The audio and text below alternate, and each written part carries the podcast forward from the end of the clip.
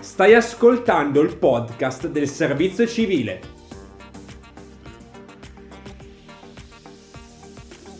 Scopri l'esperienza del Servizio Civile Universale della città di Vercelli. Servizio Civile Universale, l'esperienza che ti forma per tutta la vita. Ehi tu, dico proprio a te. Ti sei mai chiesto cosa sia il servizio civile universale? La definizione sul sito politichegiovanili.gov.it dice Il servizio civile universale è la scelta volontaria di dedicare alcuni mesi della propria vita al servizio di difesa non armata e non violenta della patria. Il servizio civile è servizio per l'educazione, per la pace tra i popoli.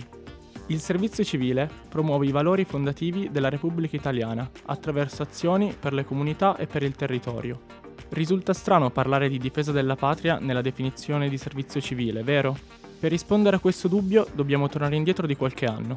Sai cos'è l'obiezione di coscienza? Il sito politichegiovanili.gov.it dice L'obiezione di coscienza è il rifiuto di obbedienza ad una legge o a un comando dell'autorità, perché considerato in contrasto con i principi e le convinzioni personali. In soldoni è il rifiutarsi di fare qualcosa perché è in contrasto o in conflitto con la nostra morale. Lo sai che l'obiezione di coscienza esiste in fin dalla notte dei tempi? Il primo grande obiettore di coscienza di cui conosciamo il nome è San Massimiliano. Massimiliano di Tebessa, nato nel 274 d.C., si rifiutò di arruolarsi nell'esercito romano e per tale ragione venne condannato e giustiziato all'età di 21 anni.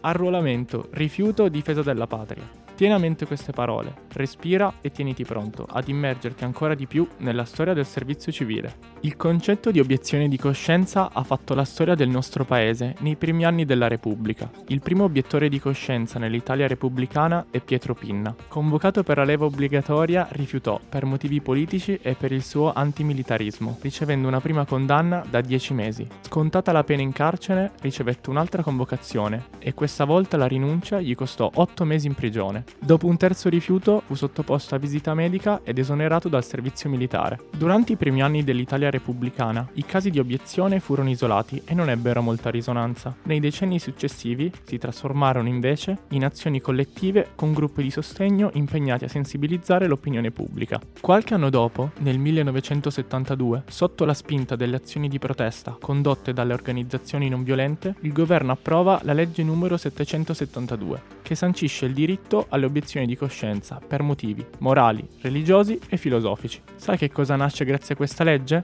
Nasce il servizio civile, come alternativa al servizio militare obbligatorio. Successivamente, nel maggio 1985, la sentenza numero 164 della Corte Costituzionale affermerà la pari dignità tra servizio militare e servizio civile. Entrambe saranno considerate degne forme di difesa della patria. Ed ecco dunque spiegato il dubbio iniziale. Ascolta il podcast di Mirko sul Servizio Civile Universale. Un podcast prodotto da Radio 6023.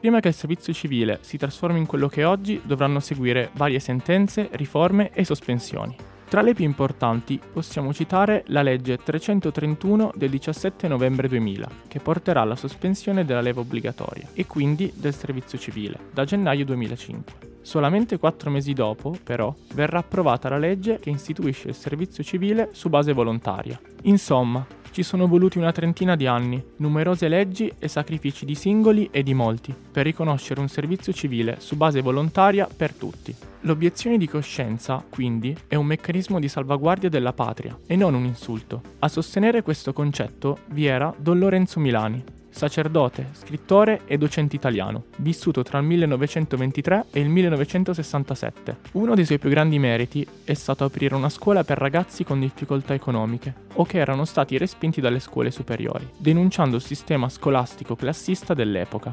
In una lettera rivolta dei cappellani che rinnegavano il concetto di obiezione di coscienza, Don Milani disse: In quanto agli obiettori, la sentenza umana che li ha condannati dice solo che hanno disobbedito alla legge degli uomini non che sono vili. Chi vi autorizza a rincarare la dose? E poi a chiamarli vili non vi viene in mente che non si è mai sentito dire che la viltà sia patrimonio di pochi, l'eroismo patrimonio dei più?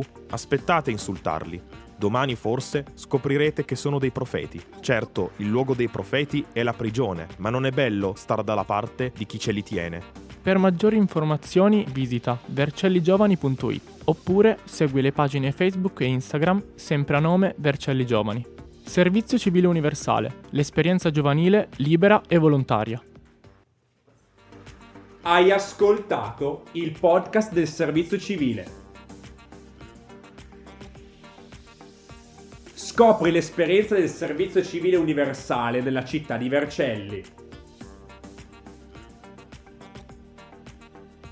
Servizio civile universale, l'esperienza che ti forma per tutta la vita.